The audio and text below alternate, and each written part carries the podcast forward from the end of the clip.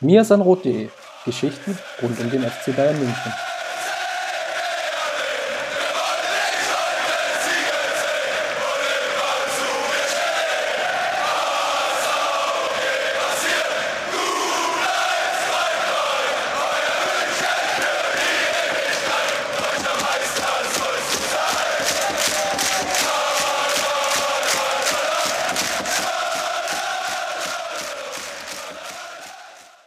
Servus, herzlich willkommen zum Mir sein Rot Podcast, Folge 211 und wir fragen uns heute in dieser Episode, kann das der Beginn einer neuen Ära sein? Der FC Bayern ist in die Saisonvorbereitung gestartet für die Saison 2021, 2022 mit jeder Menge neuer, neuen Gesichtern, die ja oder zum Teil auch in unterschiedlichen anderen Funktionen. Das gilt es, glaube ich, heute mal zu besprechen. Wir haben ja letzte Woche schon darüber gesprochen, dass die EM ja für den FC Bayern ja offiziell beendet ist. Also von daher spielt das Turnier für uns jetzt ja keine Rolle mehr. Wenn ich sage wir, dann ihr, ihr kennt das natürlich. Dann meine Wenigkeit, Christopher Ramm. Und mein Name ist Justin Kraft. Und ja, jetzt ist die EM ja sogar für alle Ex-Bayern-Spieler vorbei. Ähm, ich habe ja noch so ein bisschen die Daumen gedrückt für, für Pierre-Emil Heuberg, ähm, der ein großartiges Turnier spielt. Vielleicht kommen wir da in einer der nächsten Episoden nochmal drauf zu sprechen, aber ähm, der mir, der mir persönlich sehr gefallen hat und dem ich die Daumen einfach gedrückt habe, dass er dieses Finale mit äh, Dänemark erreicht, die ja wirklich einen guten Fußball dann auch gespielt haben. Äh, hat leider nicht sollen, sollen sein. Auch Thiago ausgeschieden mit den Spaniern und damit, äh, wenn ich jetzt nicht noch jemanden vergessen habe, war es das mit den, mit den Ex-Bayern-Spielern, weil ich glaube, Owen Hargraves spielt nicht mehr für die Engländer, oder? Ja, aber vielleicht lässt sich da irgendwie noch so ein Verwandtschaftsverhältnis konstruieren. ja, ich habe schon, hab schon auf Twitter gelesen, irgendjemand meinte, ähm, ja, äh, der eine Schiedsrichter aus Deutschland hier, der spricht fließend Niederländisch. Äh, ein Niederländer pfeift jetzt wohl das Finale, wenn ich, wenn ich das richtig äh, auf dem Schirm habe. Also ja, irgendwie, Kolpers, ja. irgendwie sind wir Deutschen dann doch dabei. Wir sind im Finale.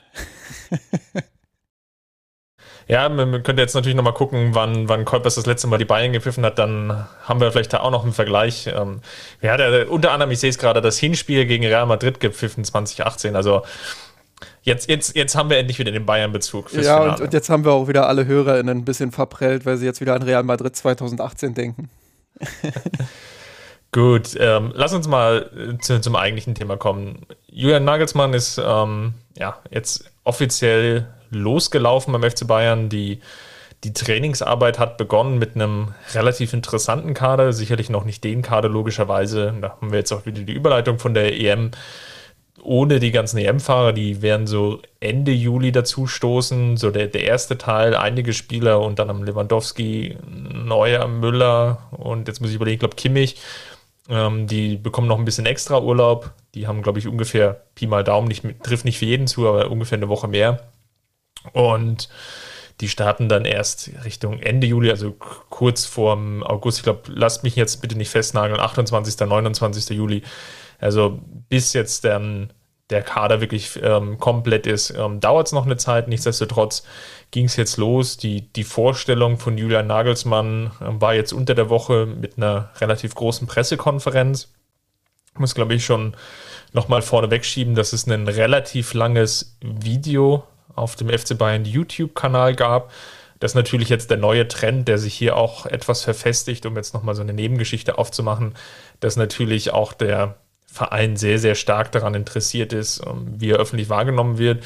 Und ähm, ist auf jeden Fall bemerkenswert, dass sie ja, relativ viel Inhalt, das war, glaube ich, eine knappe Viertelstunde ähm, ging das Video, ähm, zum Teil eben auch mit, mit Interviewszenen, ähm, ja, das mehr oder weniger exklusiv produzieren und dann zur Verfügung stellen und dann das eigentliche Interview mit der An- und Anführungsstrichen der freien Presse, ähm, die, die dann für die, die jeweiligen Zeitungen, Magazine, Online-Angebote arbeiten, dann erst ein, zwei Tage dann später dann veröffentlicht oder beziehungsweise ja erst ermöglicht wird, ähm, ist auf jeden Fall ein interessanter Nebenaspekt bei der gesamten Geschichte. Aber lass uns mal reinstarten. Wie fandst du denn den, ähm, den bisherigen Auftritt von Julian Nagelsmann? Sehr souverän. Ähm, also ist jetzt auch keine große Überraschung, wer Nagelsmann schon aus Hoffenheim-Zeiten und auch Leipzig-Zeiten ähm, kennt und ihn dort verfolgt hat. Der wird gewusst haben, worauf äh, man sich da einlässt, ähm, beziehungsweise ja, was er einfach für ein Typ ist. Ähm, ergänzend habe ich übrigens parallel gerade noch rausgesucht, äh, Robert Lewandowski hat jetzt Urlaub bis zum 26. Ähm, Juli und damit ein bisschen länger als die, als die deutschen Nationalspieler. Die kommen, glaube ich, am 22., 23. irgendwie sowas zurück. Ähm, nur das nochmal als, als kleine Ergänzung. Ähm, darauf könnt ihr mich dann festnageln.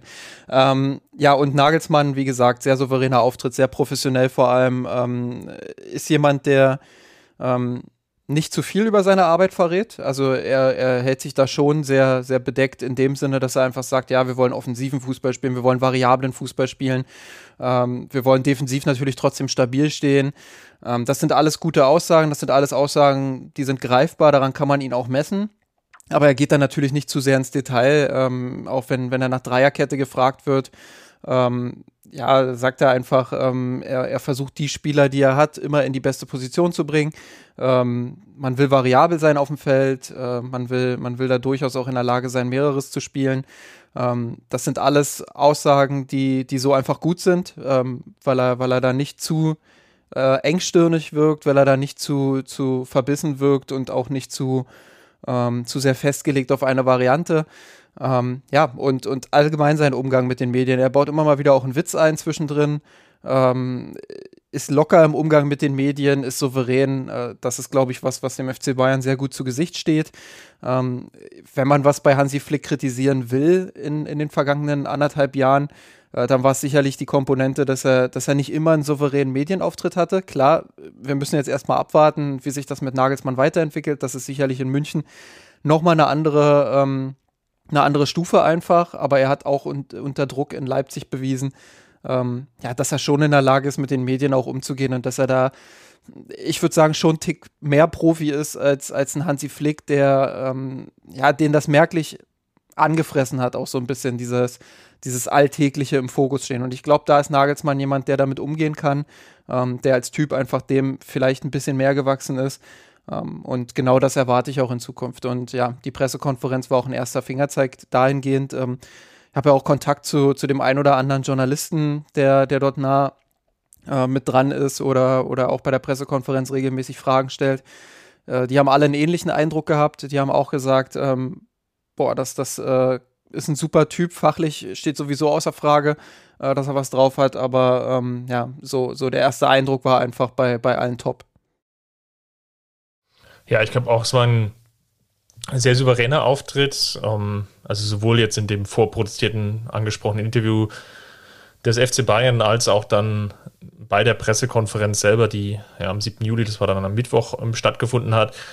Ich glaube, er hat da über ganz viele verschiedene Dinge Auskunft gegeben. Ähm, sicherlich der spannendste Punkt ähm, jetzt für viele Medienvertreter war natürlich dieser Reibungspunkt, der dann, glaube ich, ja, haben wir ja auch häufig in unserem Podcast wirklich diskutiert, zwischen Flick und Salihamidzic entstanden ist, ähm, äh, vor allem bezüglich Transfers.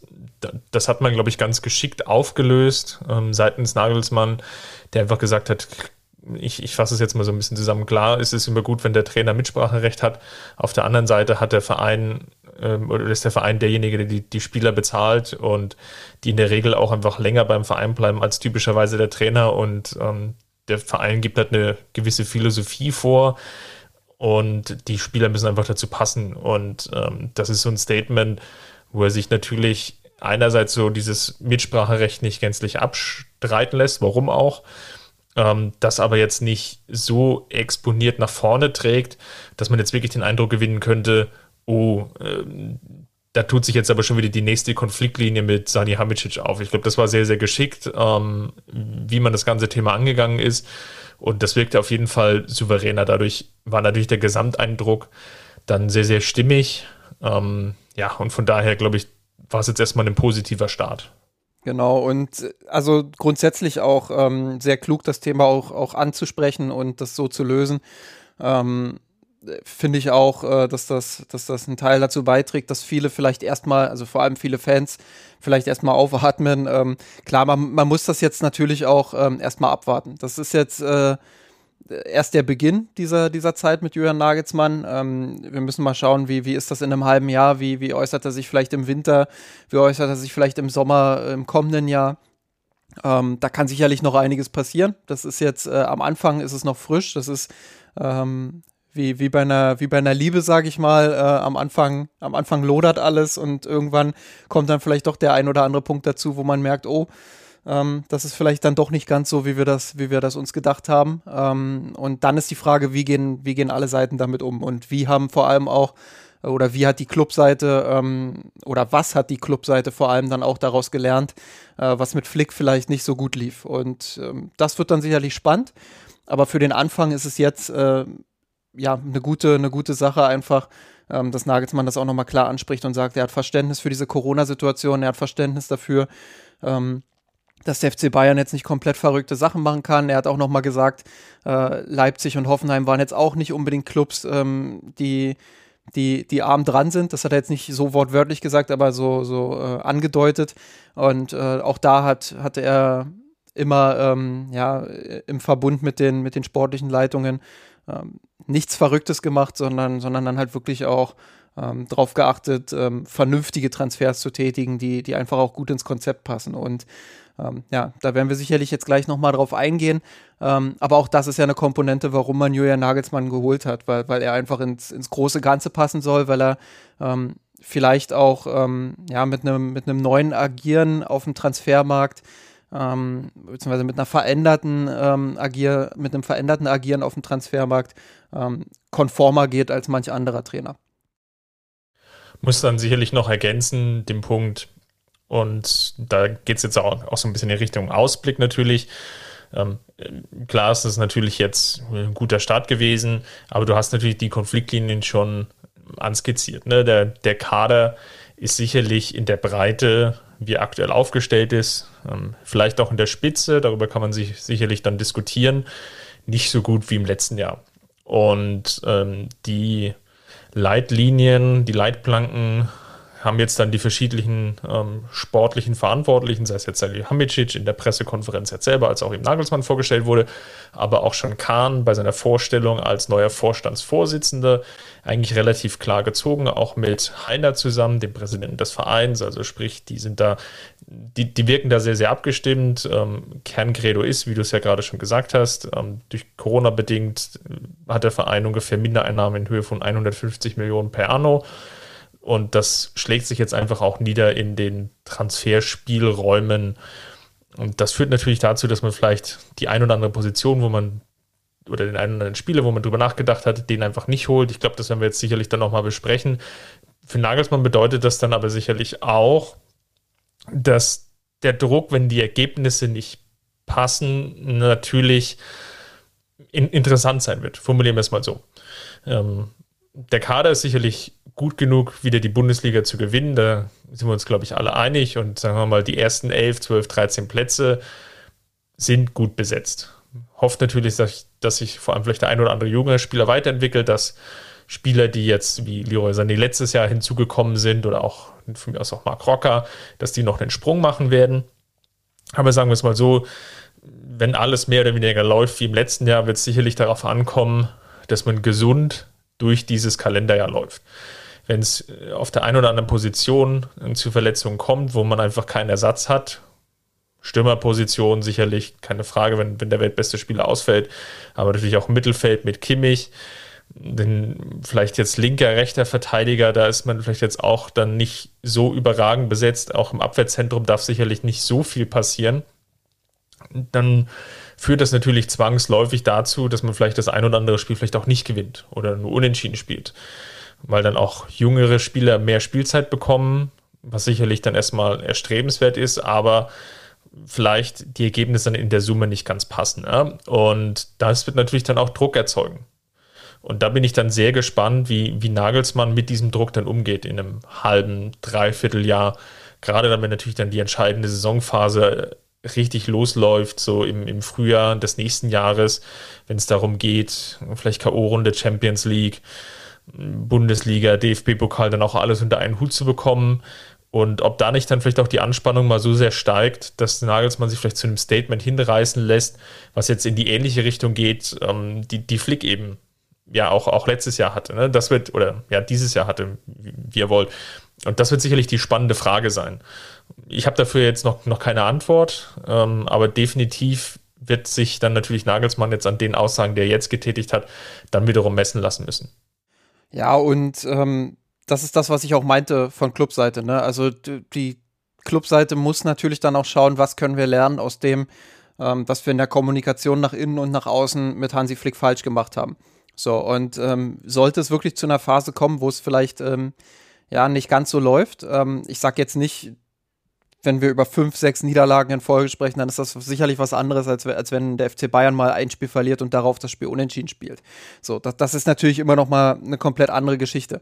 Ähm, aber wenn es wirklich so eine so eine kurze Phase gibt, wo, wo so ein bisschen Unruhe ist, dann liegt es halt auch am Club, ähm, sich schützend da vor den Trainer zu stellen. Man hat jetzt äh, mit diesem Fünfjahresvertrag äh, ein Statement gesetzt. Klar, beim FC Bayern, ähm, wie auch bei jedem anderen Top-Club, ist es so, dass wenn du ähm, vier, fünf, sechs, sieben Wochen am Stück nicht lieferst, äh, dass du dann halt raus bist. Äh, das ist nun mal so, das, das wird auch ja, äh, Julian Nagelsmann nicht anders ergehen. Ähm, aber so kleine Wellen, ähm, die sollte man schon gerade am Anfang auch ertragen können, gerade auch im Kontext der, der Corona-Situation. Ähm, und äh, da muss der Club eben schauen, ähm, dass er dem einfach zuvorkommt, dass er dieser, dieser Unzufriedenheit des Trainers äh, in Äußerungen nach außen ähm, zuvorkommt, indem man einfach intern und eben auch nach außen hin ähm, ja, stark kommuniziert und äh, sich dann eben auch vor den Trainer stellt und immer wieder dann auch kommuniziert, dass die Situation eben keine einfache ist. Ähm, es ist. Es ist nicht so einfach für den FC Bayern, ähm, diese Herausforderung jetzt zu meistern. Das ist äh, vielleicht sogar eine der größten Herausforderungen der letzten äh, 10, 15 Jahre. Ähm, sie wollen einerseits, das haben sie ja auch auf der Pressekonferenz bestärkt, ähm, in Europa weiter ganz oben dranbleiben, immer wieder auch die Chance haben, um die Champions League zu spielen. Ähm, das ist auch der Anspruch der Spieler, die dort sind, die ja, die ja, da werden wir in den, in den nächsten Wochen noch drüber sprechen, die ja auch äh, teilweise Verträge haben, die 2022 oder 2023 auslaufen. Ähm, du hast andererseits dann einen Kader, der, der gut ist, da, da stimme ich dem, dem Verein schon zu, der aber in der Breite jetzt nicht optimal aufgestellt ist. Ähm, und du hast ähm, ja einfach viele Spiele wieder im, im Spielplan. Und ähm, da ist dann die Frage, wie geht Nagelsmann damit um? Ähm, ich glaube, man hat äh, bewusst gesagt, wir, wir gehen jetzt diesen Schritt, dass wir die hohe Ablöse für einen Trainer zahlen und eben nicht für einen Rechtsverteidiger oder für einen Sechser. Ähm, weil der FC Bayern einfach einen Glauben darin hat und das ist für mich auch die richtige Entscheidung, ähm, dass der Trainer die wertvollere Position ist, weil der Trainer den Einfluss hat und den Einfluss nehmen kann, ähm, dass eine Mannschaft auch über, über die Kaderplätze 12, 13, 14 hinaus äh, gut funktionieren kann. Und ähm, da wird Nagelsmann gefragt sein. Ich glaube, das, das ist die Erwartungshaltung des FC Bayern, dass er es schafft, im Bundesliga-Alltag mehr zu rotieren, sinnvoller zu rotieren als sein Vorgänger und so vielleicht das ein oder andere Korn für, für die entscheidende Phase äh, aufzusparen. Und ähm, da wird man vielleicht auch ein bisschen pokern und sagen, äh, wir hoffen, dass wir, dass wir dann gesund in die entscheidende Saisonphase kommen. Und wenn nicht, dann müssen wir das eben als Ausrede in Anführungsstrichen herhalten ähm, und müssen dann schauen, wie es, nach der Corona-Pandemie aussieht, ob wir dann vielleicht wieder mehr Ausgaben tätigen können, ob wir dann den Kader entscheidend verstärken können. Ähm, aber Fakt ist auch, wenn, wenn die Spieler, die jetzt da sind, ähm, merken, dass der Club ähm, ja vielleicht doch nicht mehr so konkurrenzfähig in Europa ist, dann kann das eine ganz heiße Phase werden. Und ähm, ja, das ist der, der Knackpunkt, glaube ich. Ähm, es wird viel darauf ankommen, wie erfolgreich ist die Mannschaft unter Julian Nagelsmann. Äh, es wird viel darauf ankommen, wie fit ist die Mannschaft in der entscheidenden Phase. Ähm, und dann ist, ist ja halt auch die Frage, wie der Club finanziell ähm, mit den nächsten ein, zwei, drei Jahren umgeht. Und ähm, das, das wird eine ganz, ganz spannende Zeit. Das ist eine Riesenherausforderung. Ähm, aber ich glaube, und das, dieser Eindruck hat sich äh, nach der PK mit Jürgen Nagelsmann nochmal verstärkt bei mir, ähm, dass der FC Bayern ja da, da eine richtige Investition gemacht hat mit dem Trainer. Ja, ich glaube, was natürlich auch nochmal ganz positiv war und was sich der Verein sicherlich auch so wünscht, ist, dass Nagelsmann jetzt auch nochmal den Fokus Richtung Campus gelegt hat, dass da der ein oder andere Spieler dabei ist, der durchaus Potenzial und Chancen hat. Ähm, ist das ja jetzt auch ein relativ großes, ähm, ja, ein großer Pool an Jugendspieler logischerweise auch mit hochgerückt, um dann einfach auch den, den Kader aufzufüllen, dass man halt, ja, rund Pi mal Daumen, ja, 20 Spieler hat, mit denen man ja auch dann wirklich arbeiten kann, um dann auch wirklich, sagen wir mal, ja, sinnvolles Training durchzuführen. Ähm, da ist vielleicht sicherlich der ein oder andere dabei, der vielleicht eine Chance bekommt, ähm, dann auch unter Nagelsmann sich vielleicht in den Profikader reinzuspielen. Hinzu kommen natürlich jetzt noch die ganzen Rückkehrer, von denen Wir hatten ja auch darüber gesprochen, die ja eher missglückten Leihgeschäfte im, im überwiegenden Teil, also namentlich natürlich vor allem Fein, äh, Zirkze, ähm, ja, Richards können wir sicherlich jetzt erstmal noch als, als positiv sehen. Das Leihgeschäft, wobei er jetzt aktuell ja noch angeschlagen ist. Und da wird man, oder wird er sicherlich auch schauen, wie, wie läuft das jetzt mit den jeweiligen Spielern und haben die vielleicht wiederum auch eine Chance, ähm, eben diese Kaderplätze dann aufzufüllen. Ähm, ja, Lars Lukas May ging, ging es jetzt schon wieder weiter Richtung Bremen. Aber das wird jetzt so die, die Marschrichtung sein. Ne? Und hinzu kommt eben dann noch der, die ganzen Nachwuchsspieler, die jetzt hochgezogen worden sind. Da ist sicherlich Tillmann sehr, sehr interessant. Scott könnte interessant sein. Äh, vielleicht sogar einen Torben rein. Und weil man hier natürlich dazu sagen muss, dass jetzt seine Spielzeit ähm, bei den Amateuren jetzt nicht ganz so glücklich war. Natürlich jetzt auch geprägt durch einfach den Negativlauf, den die Amateure hatten. Ähm, da muss man jetzt einfach mal gucken, wie er sich jetzt entwickelt.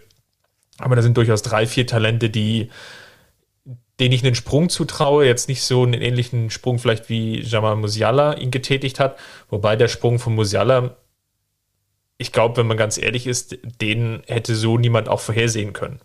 Der, der kam sicherlich auch deutlich schneller und stärker, als man ihn vielleicht erhofft, schrecklich erwartet hätte. Und das ist sicherlich die Erwartungshaltung an Julian Nagelsmann.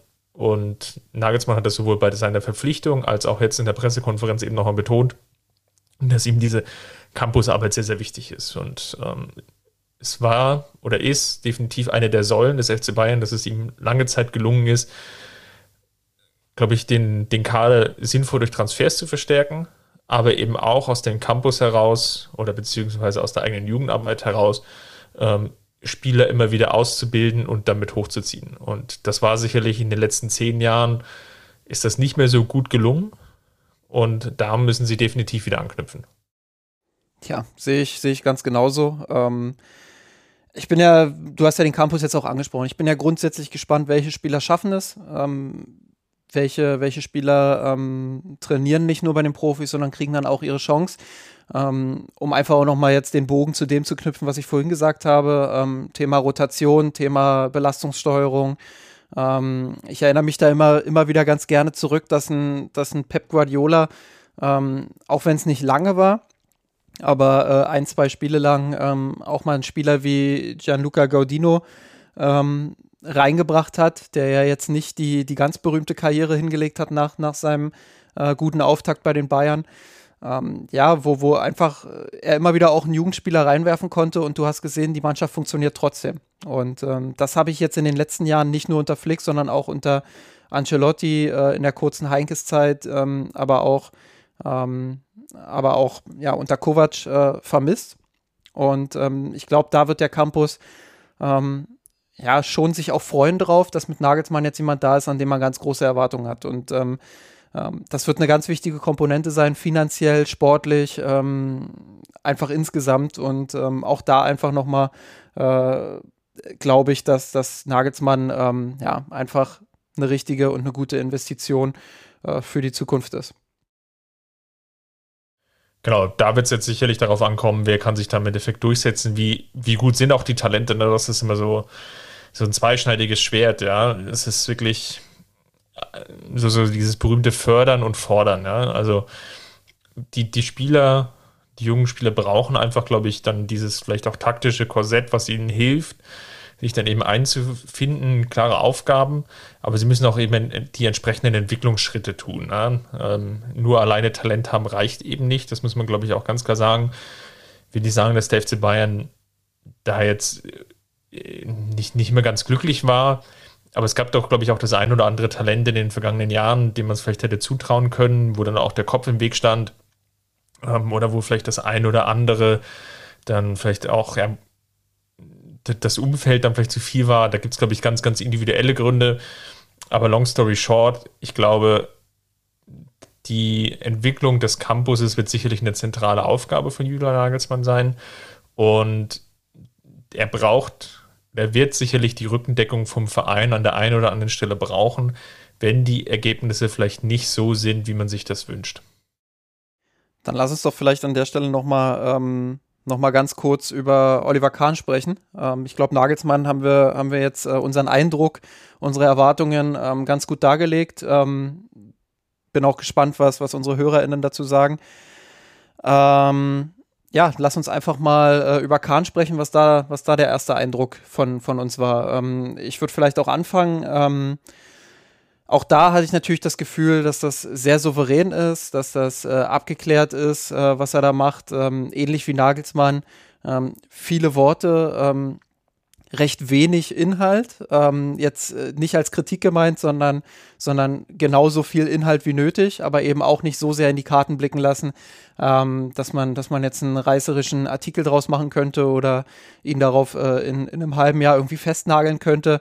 Ähm, also äh, insgesamt natürlich kommunikativ. Oliver Kahn, ähm, der ja schon immer auch eine gewisse Aura gehabt hat, ähm, dann äh, in seiner Zeit nach der aktiven Karriere auch eine gewisse Ruhe dazu bekommen hat, ähm, die einfach äh, ja, dem Club, glaube ich, auch gut tun kann. Ähm, hat sich jetzt die letzten Jahre ähm, sichtbar und merklich eingearbeitet beim FC Bayern. Ähm, hat, wie Heiner auch nochmal betont hat, sich die wirtschaftlichen Kompetenzen in den letzten zehn Jahren angeeignet. Also ähm, ich bin kein, ich bin kein Experte, was das angeht, ähm, was, was den wirtschaftlichen Bereich angeht, was den ökonomischen Bereich angeht, aber ähm, mein reines Bauchgefühl sagt mir, dass der FC Bayern auch da ähm, die Position, ähm, die Nachfolgerposition von Karl-Heinz Rummenigge gut besetzt hat. Wie siehst du das?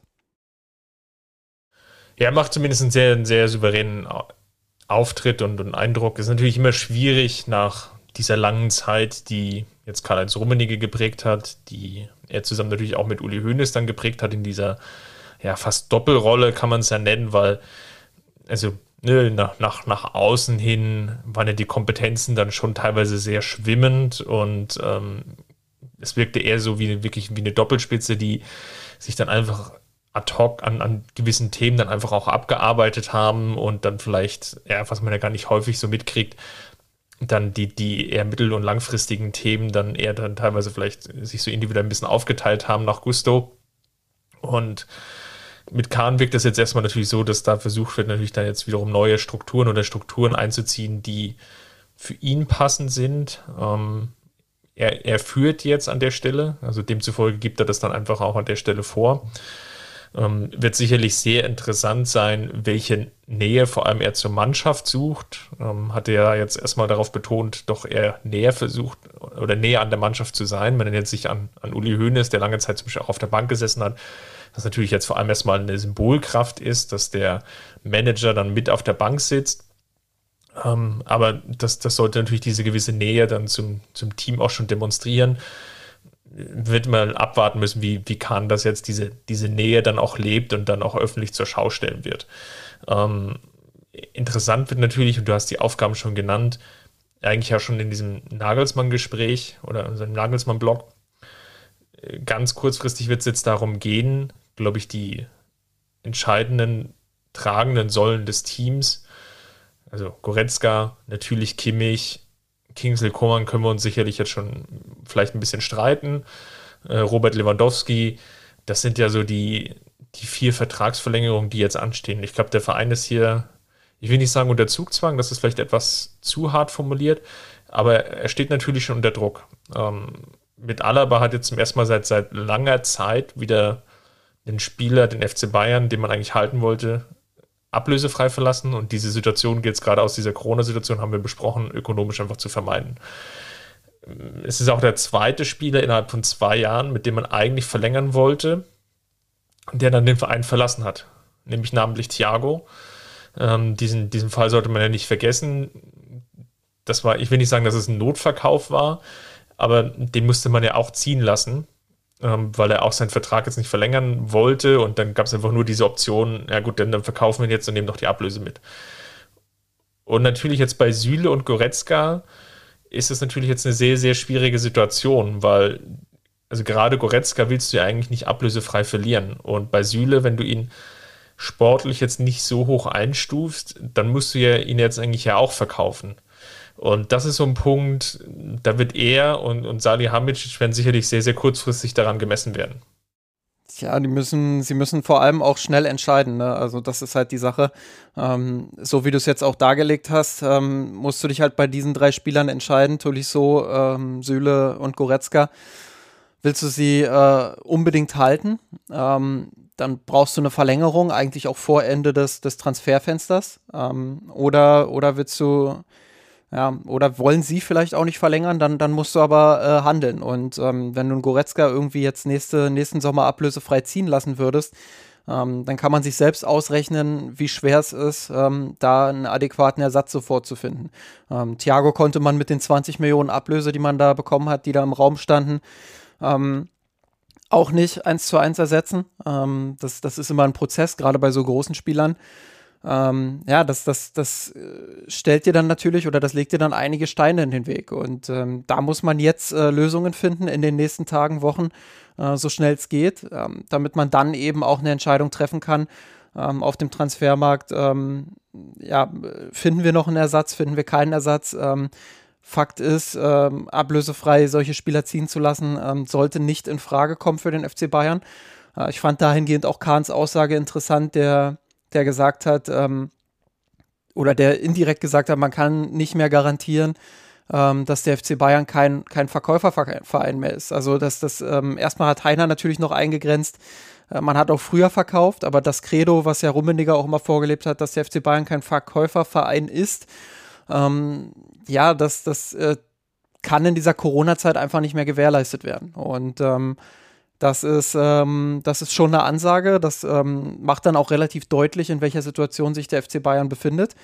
Ähm, und da können wir uns darauf einstellen, wenn, äh, wenn Leon Goretzka oder auch andere Schlüsselspieler Forderungen haben, die das Gehaltsgefüge des FC Bayern sprengen, ähm, ja, dann, dann ist es sehr wahrscheinlich, dass, äh, dass sie diesen Club verlassen werden. Und ähm, das äh, ist einerseits natürlich eine düstere Aussicht. Ähm, das heißt, der FC Bayern ähm, läuft vielleicht Gefahr, ähm, ja, sein, seinen Status in Europa ein Stück weit aufs Spiel zu setzen. Andererseits ähm, äh, ja, blicken die, die Verantwortlichen ja doch recht positiv in die Zukunft. Ähm, sie haben bereits Ges äh, Gespräche geführt mit den Spielern. Ähm, sie wissen, was die Spieler fordern. Ähm, klar, sie, sie würden jetzt auch nicht gut daran tun, irgendwie öffentlich äh, davon was zur Schau zu stellen, aber ähm, den Eindruck, den sie auf mich machen, ähm, der ist schon ein recht optimistischer und ein positiver. Das hatten sie bei Alaba auch äh, zu Anfang. Das heißt, man sollte da jetzt nicht zu viel reininterpretieren.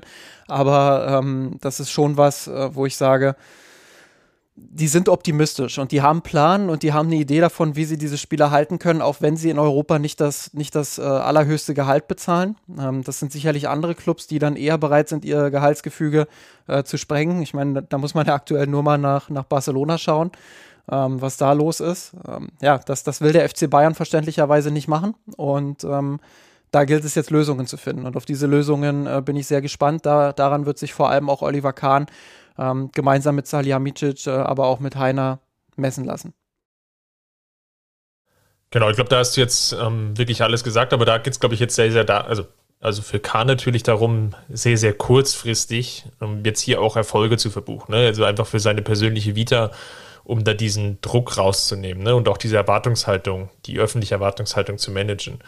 Ähm, das ist vielleicht so ein Punkt, wenn man was kritisieren wir vielleicht am, am Ausscheiden von Karl-Heinz Rummenigge, dann, dass er Oliver Kahn jetzt diesen, ja, ich will nicht sagen, diese Herkulesaufgabe überlässt, aber natürlich schon die, die Gefahr im Raum steht, dass Kahn und Salihamidzic logischerweise jetzt dann erstmal die Gesichter sind, die für diesen Einriss äh, verantwortlich sind, also oder den, den Abriss des Champions League Siegerkaders 2020. Ähm, ist jetzt mal alle finanziellen ähm, Aspekte jetzt erstmal außen vor gelassen.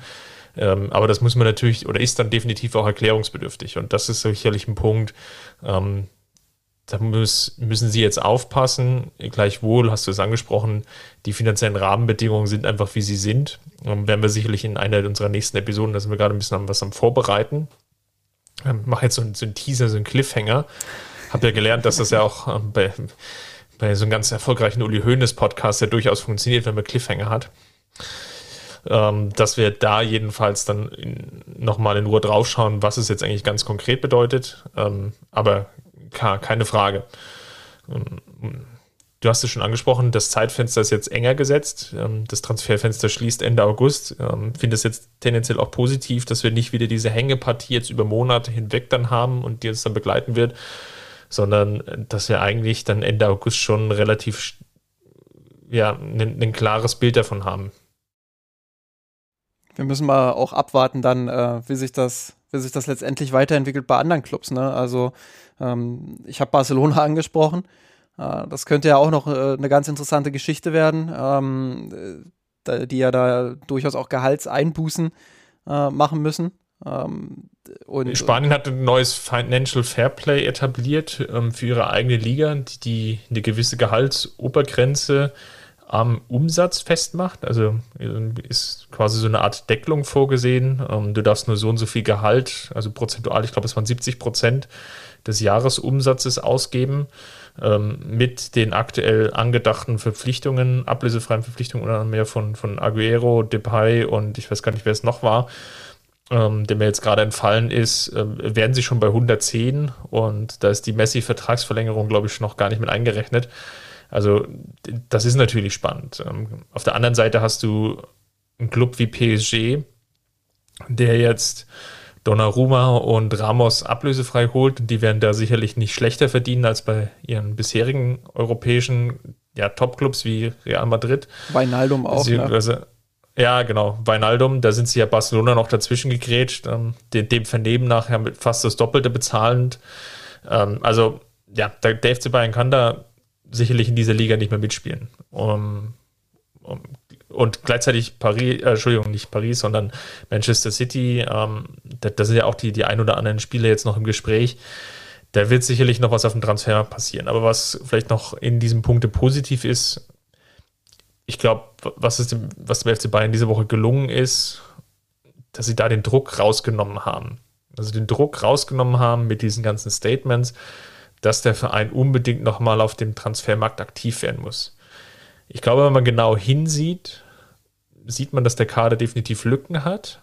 Ähm, aber durch diese ganzen Statements, die sie getan haben, Kader ist gut genug und so weiter und so fort, und ähm, haben sie jetzt nicht den Eindruck erweckt, dass sie jetzt unbedingt noch viel Geld ausgeben wollen, schrägstrich können, und dass sie jetzt unbedingt noch zwei, drei Spieler verpflichten. Das war sicherlich ein Punkt, wo man auch gelernt hat vom letzten Jahr, als man öffentlich aufgetreten ist und gesagt hat, ja, wir wollen unbedingt noch Spieler holen, wir müssen den Kader unbedingt noch verbreitern und wir müssen noch aktiv werden. Und es verging Woche um Woche. Und es ist aber nie was passiert. Und dann am Deadline Day waren auf einmal fünf Spieler da. Ähm, das wollte man, glaube ich, vermeiden oder will man vermeiden. Und da hat man zumindest jetzt in dieser Woche einen ganz guten Auf, Auf, Aufschlag gemacht, dass es in diese Richtung geht. Wird natürlich aber jetzt abwarten müssen, ähm, wenn dann irgendwie alle da sind, wenn da vielleicht auch die ersten ähm, ja, Spiele dann im August gelaufen sind. Bundesliga startet ja schon äh, wieder vorab und das Transferfenster schließt erst danach. Wenn da die Ergebnisse natürlich nicht stimmen, also ja, unentschieden verloren gegen Gladbach zum Auftakt zum Beispielsweise oder Nagelsmann holt aus den ersten drei Spielen vielleicht nur vier Punkte oder vielleicht auch nur drei Punkte, ja, Worst Case, gewinnt eins, verliert zwei, dann ist der Druck natürlich sofort wieder da. Und ähm, da auch, auch noch den Kader nachzurüsten. Aber jetzt erstmal den, den Auftakt, wie sie es hinmoderiert haben, ist ihnen auf jeden Fall gelungen kommunikativ wird das auf jeden Fall eine sehr, sehr spannende Saison. Ähm, ich glaube auch, dass man intern ähm, ja vielleicht, ähm, ja, ich tue mich da schwer, aber, aber dass man intern vielleicht, ähm, gerade was die Champions League angeht, zumindest in der Kommunikation mit Julian Nagelsmann, gar nicht mal den Spielern gegenüber, weil die brauchen diesen Druck auch, die brauchen diesen Erwartungsdruck auch, ähm, aber dass man da schon auch einige Eingeständnisse macht und, und schon auch erkennt, ähm, wir können aktuell nicht zu 100 Prozent äh, liefern, was das Finanzielle angeht, was den Transfermarkt angeht. Ähm, also müssen wir vielleicht auch die ein oder andere Einbuße hinnehmen, ähm, je nach Umstand, äh, was die Champions League angeht. Und ähm, so ein Aus wie gegen Paris Saint-Germain, wo dir dann zwei, drei Schlüsselspieler ausfallen, äh, das droht dir in dieser Saison natürlich auch wieder, wenn, wenn der Kader da äh, nicht entscheidend verbreitet wird und das ist, äh, davon ist auszugehen. Das ist einfach nur mal ähm, der Lauf der Dinge aktuell. Äh, man hat bereits 60 Millionen Euro für, für einen Innenverteidiger und für, für den Trainer eben ausgegeben. Ähm, da ist nicht mehr viel Luft und, und das muss man, denke ich, auch ähm, als Fan irgendwo akzeptieren dann. Ähm, dementsprechend ähm, ja, muss, man, muss man kreative Lösungen finden. Und äh, da finde ich die, die Säulen Campus äh, und Trainer, ähm, das sage ich jetzt wiederholt, aber ähm, die finde ich da äh, angemessen und, und gut. Und äh, jetzt kommt viel darauf an, wie kommuniziert man es nach innen und nach außen. Und ähm, ja, vor allem, äh, wie, wie, wie sieht es dann auf dem Platz aus und ist der Trainer dann auch damit erfolgreich? Gut, ich glaube, das werden wir dann in den nächsten Wochen natürlich jetzt nochmal konkreter besprechen. Da wird sich dann vielleicht doch auch nochmal das ein oder andere Richtung Transfermarkt tun. Das werden wir sicherlich dann ähm, besprechen. Dann kommen ja dann auch bald schon die ersten Vorbereitungsspiele, dann in zwei Wochen. Wir dann auch einen Eindruck vielleicht bekommen, welcher Jugendspieler dann vielleicht doch auch in diese Musiala-Rolle springen könnte. Wie gesagt, das dann alles in den nächsten Wochen. Ansonsten, ja, bleibt mir eigentlich nur zu wünschen, dass ihr hoffentlich dann noch etwas besseres Wetter haben wird, haben werdet und den Sommer auch noch ein bisschen genießen könnt. Und ja, Macht's gut, bis dahin, Servus. Servus. Wir haben den Kampf gewonnen, den Thron erklommen, der Haien hat's gemacht. Ich hab geträumt von dir, von unserer Weltpläne.